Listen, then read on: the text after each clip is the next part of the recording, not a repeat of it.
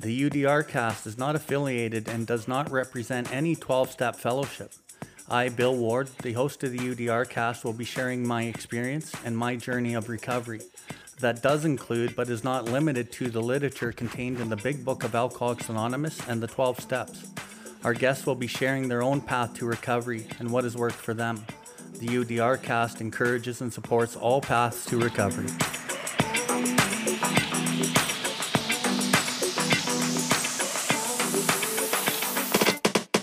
Welcome, everybody, to the UDR cast. UDR stands for Uncover, Discover, and Recover.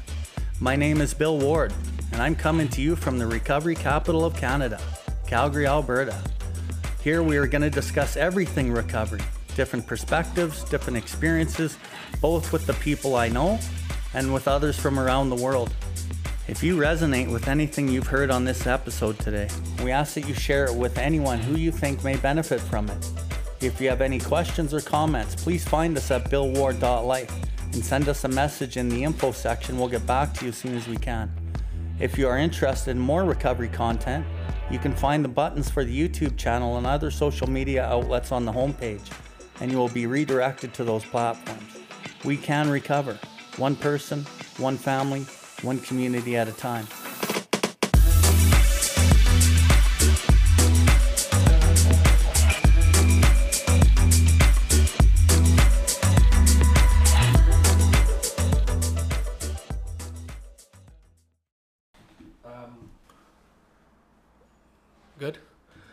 Okay, so in regards to what Bill's talking about, um, which is starting to sponsor people that are outside the rooms or trying to help these people outside the rooms, and so what you'll find a lot is a guy goes through naturally selfish and self-centered. His whole life, he's most comfortable talking about himself, and you'll notice this that individuals only have a lot of individuals only have the ability to talk about themselves. Their thoughts are dominated by themselves. They are the alpha and the omega. It goes fairly deep, but as far as what you could tell is you have a conversation with somebody very surface. They just kind of chat about themselves, and there's really no end for you to, you know, they're not asking you, sure as fuck, not asking you questions about yourself, right? So you see this in the rooms a lot where people will talk about the step and they'll individually talk about the step as it pertains to them only their uh, experience and knowledge with the step and kind of where they are with the step today. But it's the, it's so self oriented that you have the ability to probably alienate half or more of the room, right? When these individuals speak of these things like that.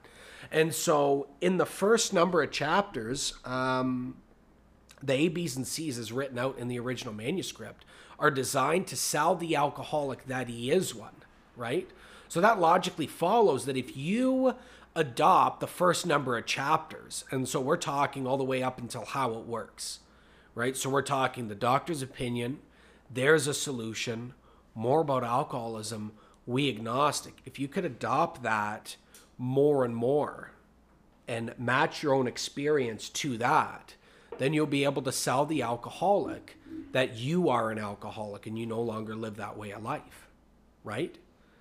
so that's like the basics of sponsorship and sharing is that the more you adhere your experience to the big book because it's designed to sell the alcoholic that he is one in turn you'll be able to sell this alcoholic that you are one right? And then he'll be able to relate to almost anything you're saying. So if you take that a step further if you start really cutting out a lot of the substance aspects and you're just chatting about the feeling or you're reading right from the big book right? Like not not right from the big book but pertaining when you start getting very good and you could go through all the chapters to the point the individual doesn't know you're going through the steps that means that you could supersede all addictions that means it doesn't matter if you're speaking at a podium you know in a ga meeting or whatever the fuck like if it's gambling sex whatever you're able to speak about that and be a kinder sufferer because you have transcended you in the conversation.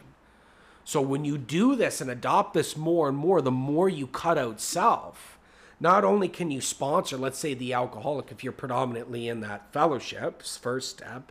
Second step is being able to, you know, sell anybody that is in any fellowship. And then like the third step is society. Right? You've cut it, you've cut it out so much so that you could speak to somebody who doesn't even have an addiction at all, just from a spirituality standpoint. Mm-hmm. So when we talk about real growth, you know, like I've always said, true, true, th- this true program is exhibited in being able to take individuals from, pick them from society and bring them to our fellowship.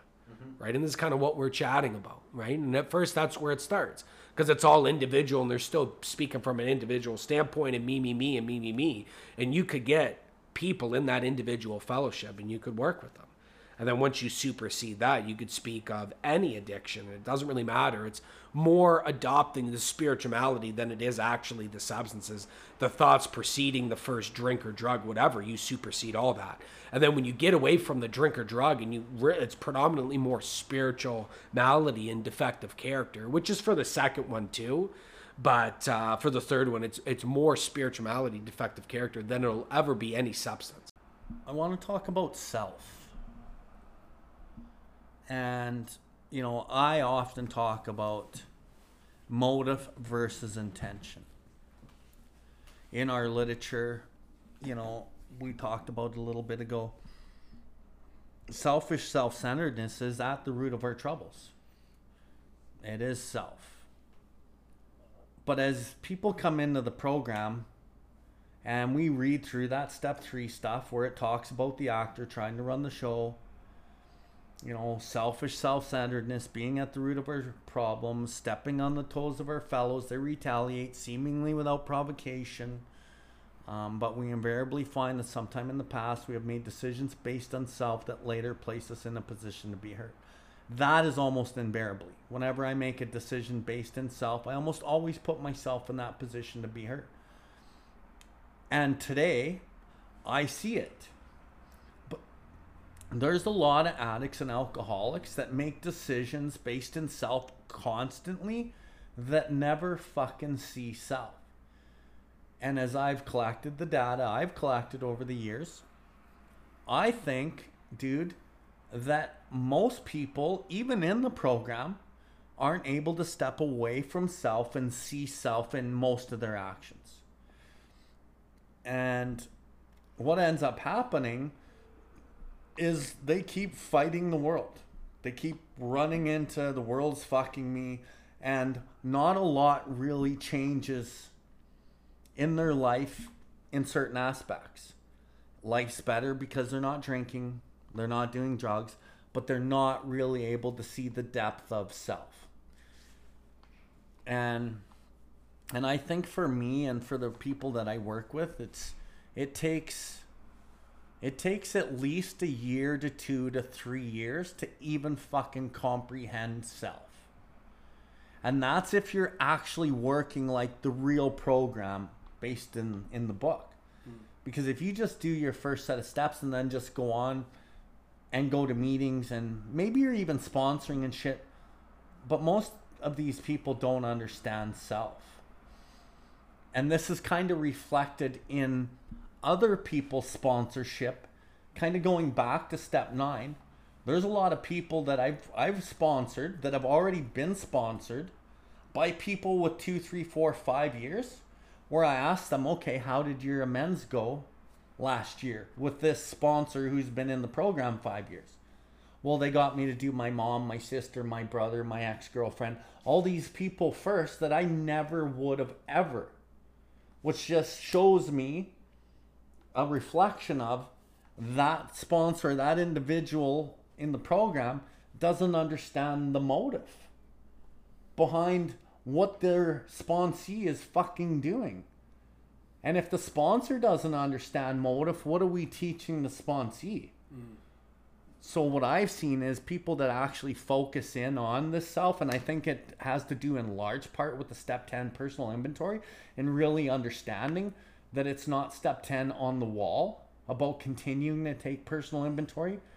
And when we were wrong promptly admitted it. That's not what we're talking about at all because that will never expose self.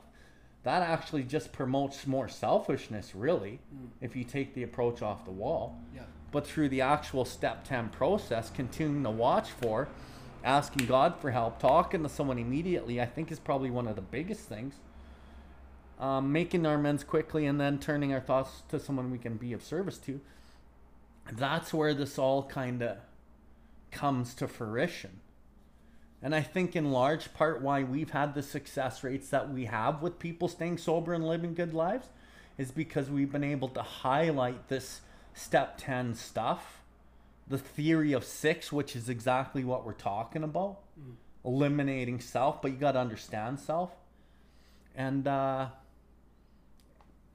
and the proof is in the pudding again. It's it's actually producing great baleful results, and the people that you've worked with and I've worked with, we can see they're understanding self and they're transmitting that to other people. But I think in large part the fellowships in general, they go on blind without really ever focusing in on self. And part of the reflection of that, I guess, would be three topic discussion meetings that never have steps on the wall anyway. What you, what are your take on all that shit?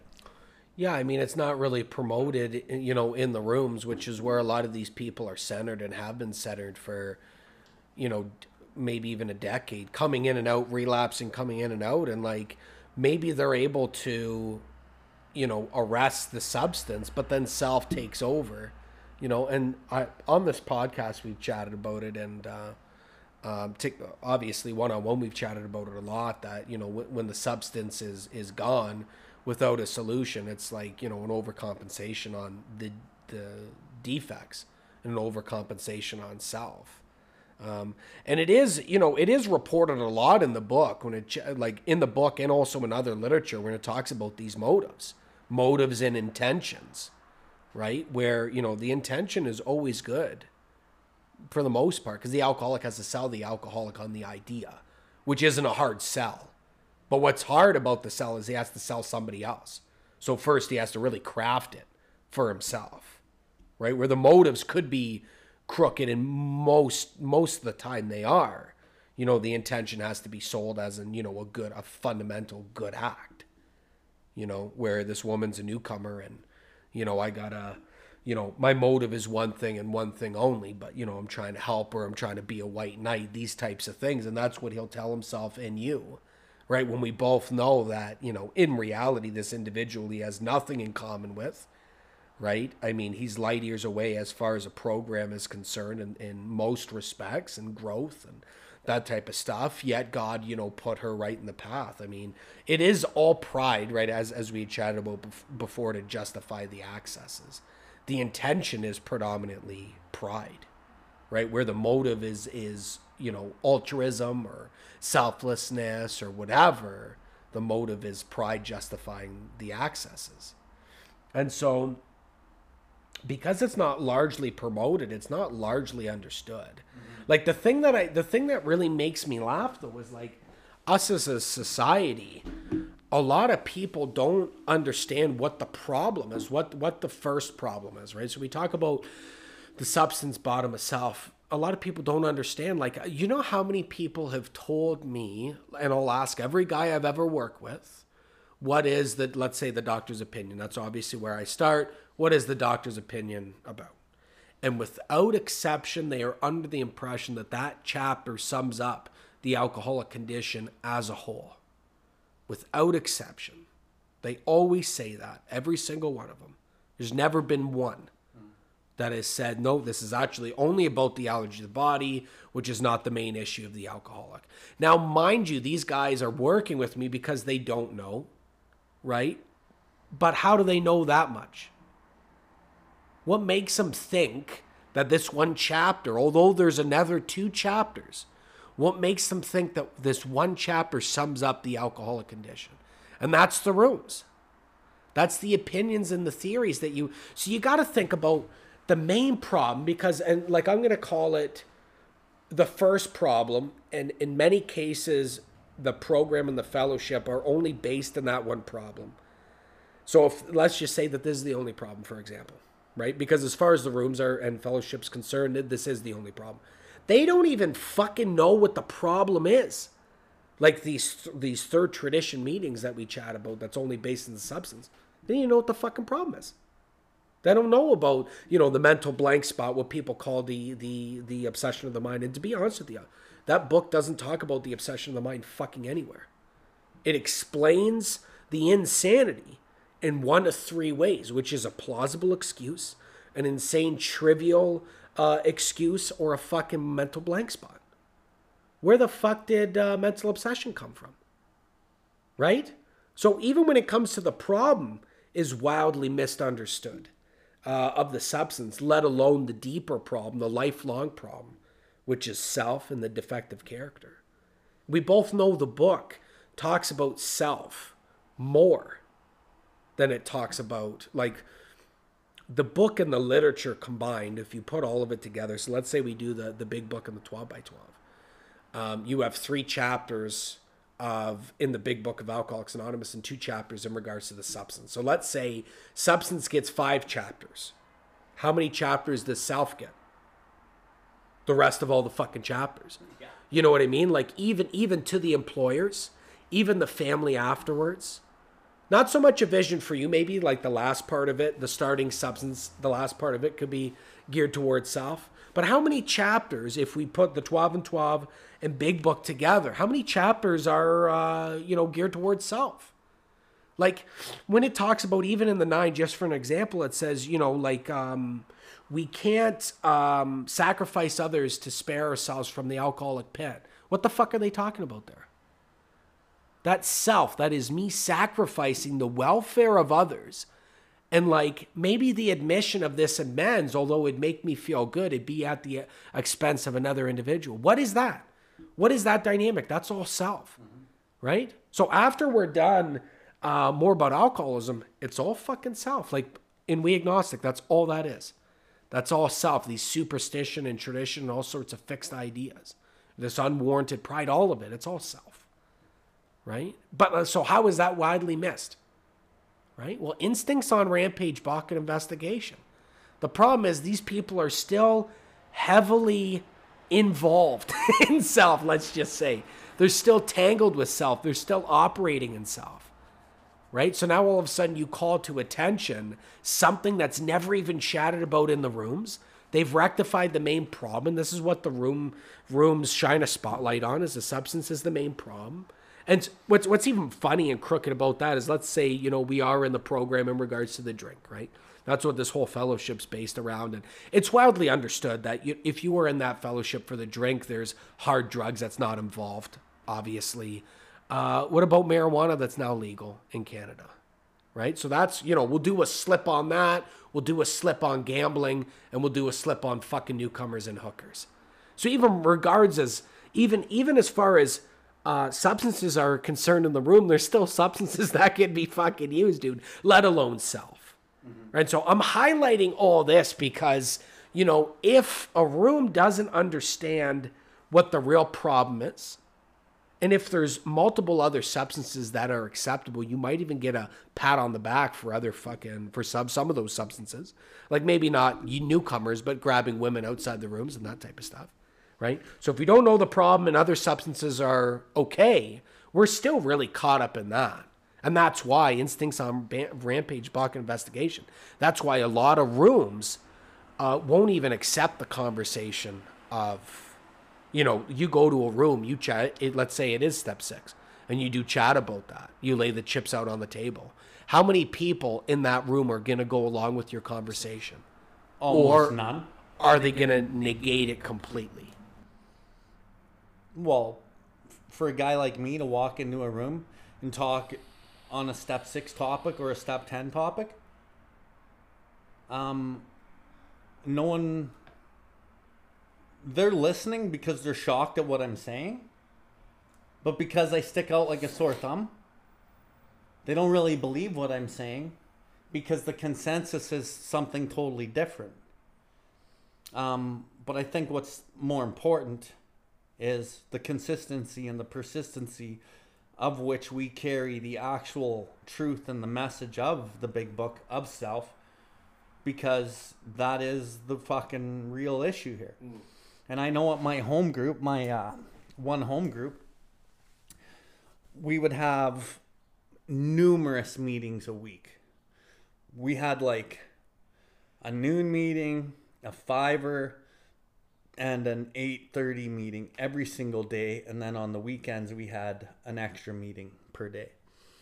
And out of all those meetings, there's only one meeting, which was the fiver, where we would have a step and we would talk about.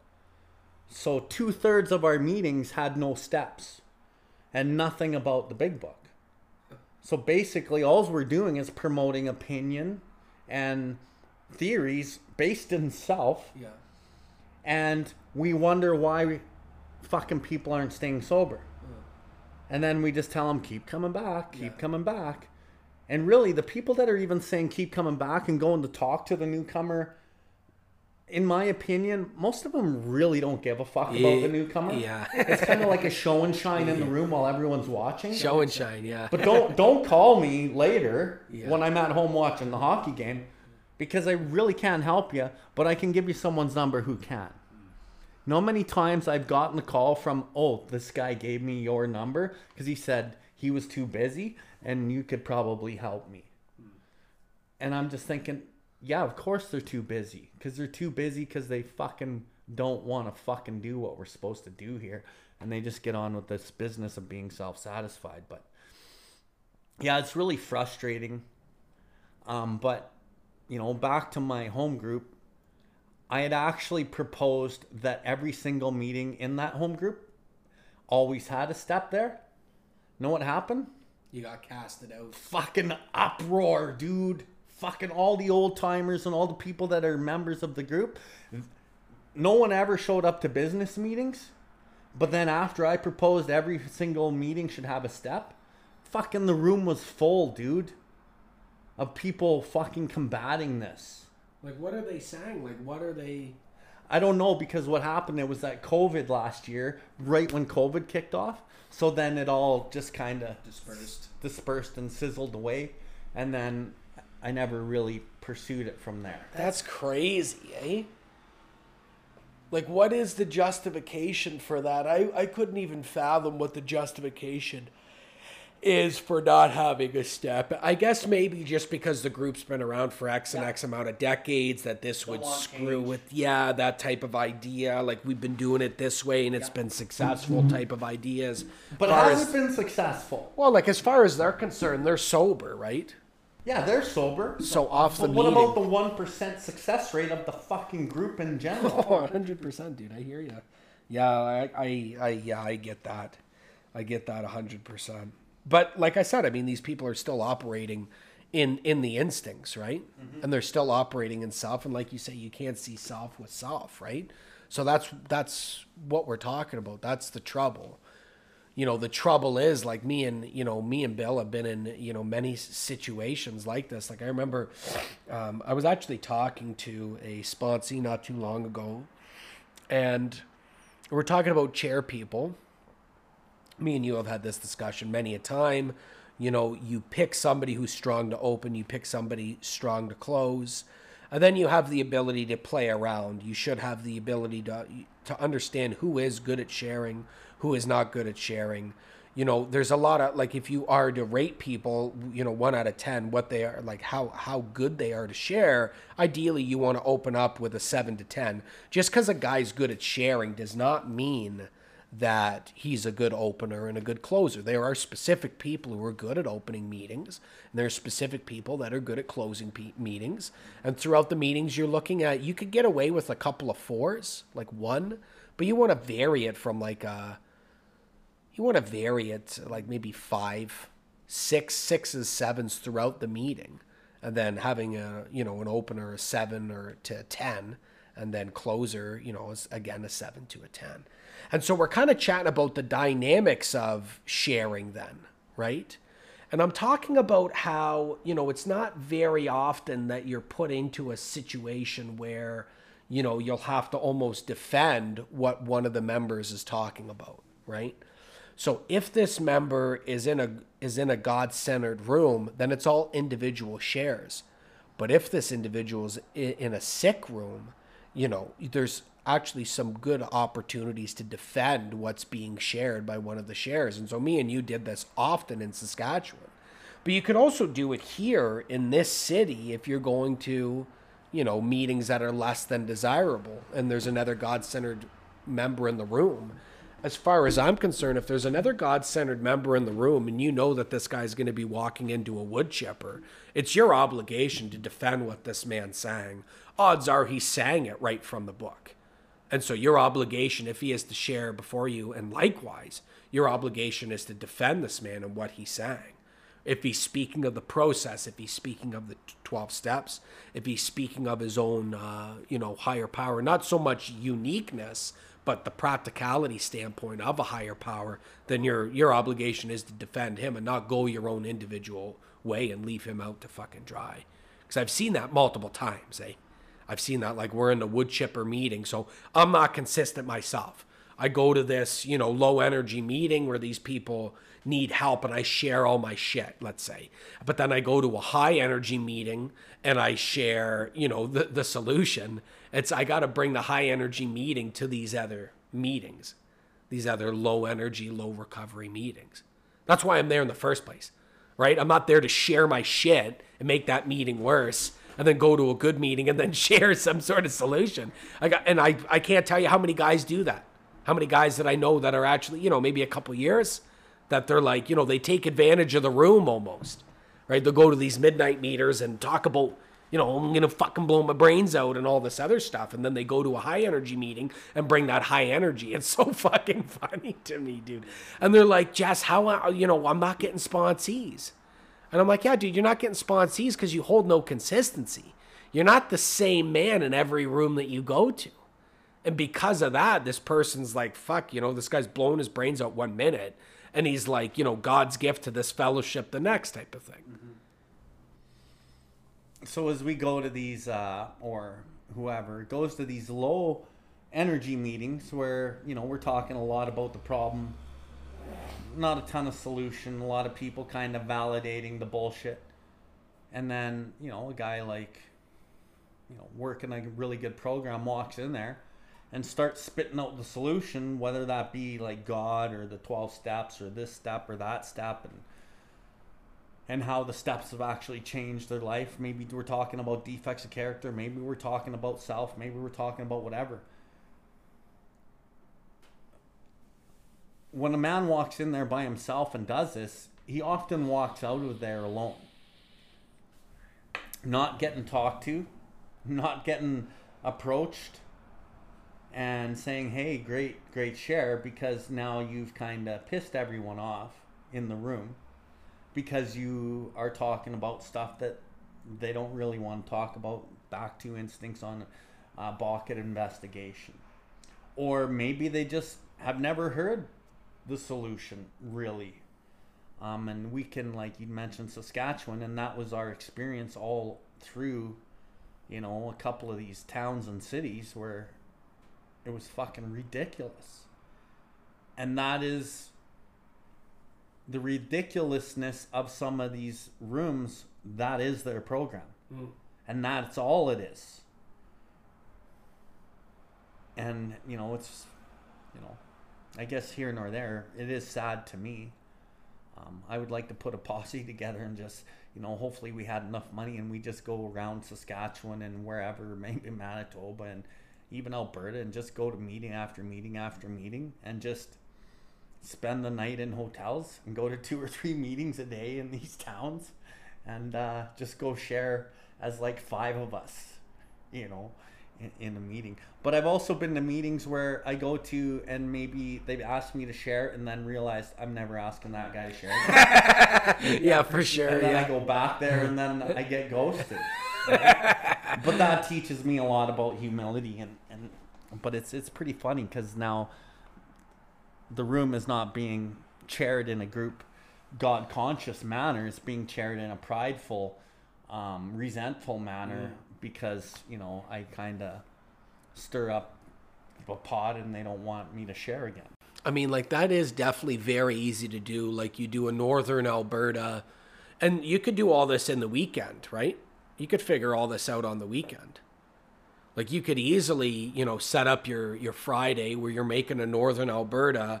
You're you could potentially make it all the way to Manitoba, right? So that would be Saskatchewan. So you got northern Alberta, you got Saskatchewan, you got uh, Manitoba. You could do BC. So that would be like minus Ontario, your prairie provinces, and Quebec. but you could hit a good amount of provinces, and you could do you know majority of these drives. Like a Manitoba might have to be an all day Friday, and then you could hit all meetings Saturday, potentially a morning meeting on um, Sunday. I'd like to stay in a place like Regina for like a week, five days. And then just have a whole bunch of see because like they might recognize you or myself but they're not going to recognize these other these other guys so you could bait and switch them and you don't come in at the same time eh? so you confuse them a little bit or you pull the rug out from under them Or we take six guys and split off into different meetings. Yeah. Three here, three there, and then we kind of cycle over the five days and just kind of Yeah. drop some bombs. yeah for sure 100% yeah i mean it's very tricky in that respect like when you're doing this you know and in some in some cases you are like the only candlelight of of sanity in that room right and so of course with a man who is consistent like i don't go to these low energy meetings um you know to feel better than these meetings or anything like that it is of the soul it is of the sole intention of helping it is of the sole motive of helping right? Because uh, honestly, I'm not. We both know I'm not getting anything out of this room, like from a you know intellectual big book. Oh, I never thought of it that way. That's not going to happen from these rooms. One thing I always hear about these rooms that make really makes me laugh too, is that you know there's one specific meeting in this city that and, and people will use this excuse for going to this this specific meeting uh, a lot. Although I've heard it for other meetings, but this specific meeting, people say that it's real and that it's raw. Right? It's real and it's raw, and that's why I go there. And it's not. It's not real, nor is it fucking raw. Majority of it is just real and raw nonsense. Maybe that's what it is, right? So when these people say that, I'm like, okay, you like nonsense. You like your nonsense real and raw. Because when I go to these other, when I go to these other like more high, um, high sobriety, high volume, and mind you, there are meetings that try and be like a, a high volume and try and be pumped for this, and it's just as fake, if not more fake, than the real and the raw. And I understand where these people are coming from. Or you could run into these big, these bigger meetings that are more like a uh, show and shine, like you talked about. I haven't said that, or nor have I heard that in a while. I fuck, I used to love that. Right? There's meetings that you could go into that are very high volume. That the conversations and and what these people are saying up at the front of the podium is more real than you'll hear in any other meeting right? It seems to be more real, minus the show and shine meetings, because I understand what those people are talking about. It's like a wholesale condemnation where they've gone to a show and shine meeting where even I know that it's fake. Where like people are like barely hanging on by a thread, but they're. It's almost like act as if that whole idea of you know fake it till you make it or whatever the fuck is kind of that's the whole meeting. That's the premise of the meeting, right? So you could run into these meetings that are truly God centered. You feel the power right away. Those aren't the meetings that necessarily need my help, but I will go there and add to it. Right? It's a mixture of those meetings that fill my cup, that I am around people who are doing the deal much like I am. Right. And then I'm able to fill bring that full cup to, you know, other meetings that are low energy. I like to call it blow your blow your brains out alcoholics anonymous type of idea right and then i'm able to carry some sort of a message in there and my my whole purpose of going to that meeting is to bring to it is not, not definitely not to take from it mm. but also I could have an adverse, you know, like I could have the opposite effect of what I wanted. To, I, I'm now all of a sudden I'm combating the meeting because I can't even handle the fucking nonsense. I can't handle the nonsense, the raw nonsense, right? The raw and real nonsense that these people are spouting out, which is kind of what we were chatting about before we hit on the. So then you combat the meeting? Yeah, oh yeah, dude, I'll turn right on the meeting. I'll pull out the big book and like I'm fucking, you know, almost soapbox, right? Yeah. This is like heavily early recovery. Of course, I used to do this like a spiritual pride naturally. I think that's a natural progression of the process. Um, and then you start to level out and you start to understand what humility is and you stop combating people and giving you their opinions, although it's from the big book. And I believe that, you know, in some respects, the motive is to do good. Like the intention is to do good, but the real motive is to actually castrate these people, right? That's really what you're trying to do. And it's like an overcompensation of you hear nonsense all over the place. And it feels as if you're you're sinking in quicksand. You feel like you're the only guy, you know, with a solution here. And this is why it's important to go to these meetings that fill your cup, knowing that you're not the only individual doing this, by the time you go out and, and you hit these maybe lesser than meetings, right? Yeah, I know exactly what you're talking about. You, know, I've been to some meetings where, you know, again, like we chatted earlier, some of these people are like, well, I played the tape forward. And they're in the meeting sharing, I play the tape forward. And somebody plays off of that and say, yeah, play the tape forward. And, uh, you know, just kind of giving you so much exact opposite of what the book is saying. Mm. You know, I got to remember, you know, I got a family at home and that that's that's what keeps me sober and I come here and you guys keep me sober. Mm. This is human power, yeah. right? You know, my sponsor keeps me sober or I don't have a sponsor even and like there's just so much shit that I hear and I'm kind of sitting there going, what the fuck are we actually talking about? So as I hear all of these things, and I'm going to use an example that happened last night. I was talking to this individual on the phone, and they keep saying I played the tape forward, and you know, I've been sponsored by like 20 different people, and you know, I don't think that ultimatums work as a sponsor to a sponsee, and um, this person's just given me everything and all their opinion. Meanwhile, they relapsed like yesterday, and they relapsed like a week ago, and they relapsed like a week before that. And like I've known this individual for like five years, and they've relapsed like for five years, and they're telling me what works and what doesn't. and I just said, I said, what the fuck do you know? What the fuck do you actually know? And then I could feel my voice rise and I could feel like my heart rate rise. And I'm like, you don't know fucking anything about anything other than how to get fucking high. I said, I'll tell you what, fucking ultimatums do work. And I said, I do sponsor with ultimatums. And I tell them, this is how it's going to be. This is how it's going to go. And if you don't like it, that's fine. You don't have to fucking work with me. But like you talked about earlier, these people are willing. And it's not like I'm like whipping them and saying this is how it's going to be. Like they're agreeing because they know that if they fucking run their life and they run the show, they're as good as fucking drunk. Mm. So it's like it's like a it's a relationship that fucking works with some of the ultimatums. And a lot of these ultimatums are actually in the nine, they're in the disciplines, they're in the timeline it takes to do the work. They're in the number of meetings that the individual has to go to. Um, the phone calls to me as a sponsor based on whatever they're struggling with in their life. Like these ultimatums, I think are fucking hugely important. And I'm listening to a chronic relapser telling me how it's fucking stupid and it's not important. But it just, you know, fucking some of the nonsense that I hear. And you've heard of Chris R, the uh, speaker. Mm-hmm. Have you listened to him much?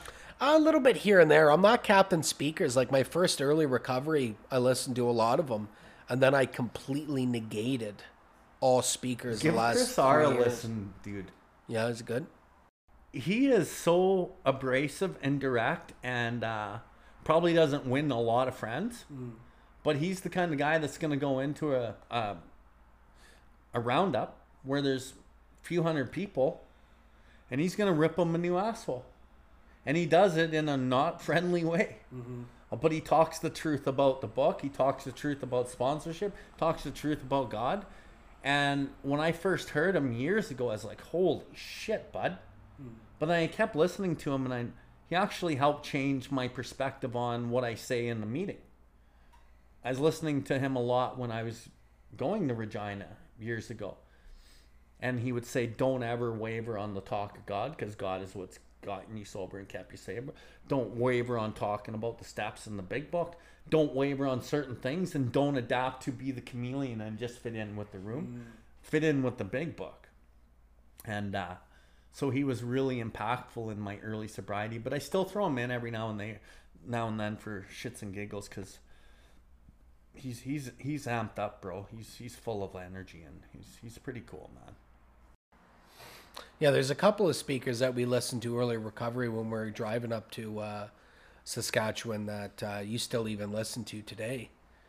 And um, yeah, I mean, the thing that I like about these speakers is, you know, you could end up getting interested in the personality of the speaker and some of the uniqueness that maybe they went that they went through. But reality is, is you know, these people, I relate to them because I am them, right? Which kind of takes away the uniqueness. Like I'm, I'm working with this one guy on the on the weekend here, and um, I say this to all my guys, and I've done this probably the last only the last year or two because I've really caught on to this. That what happens is is that the twelve steps work.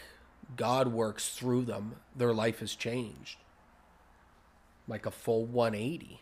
And that gratitude gets bestowed on me, eh? And then what happens is these guys, I've had guys buy me, you know, items of clothing. I've had guys buy me, get, give gift cards, all this other shit. And uh, I don't accept it because that's what they want, eh? They want me to accept it, eh? They want that gratitude to, to be bestowed on me and then they and then they pay me off with like a you know a hundred dollar gift card to the keg or whatever the fuck, and then now their obligation's over, eh? so if I accept it, the transaction is is that it's over now. No, I've done this for you, and now you've done this for me, and we're okay now. But it's like, no, motherfucker. It's like that gratitude that's bestowed on me actually gets gets pointed to the program of, of whichever.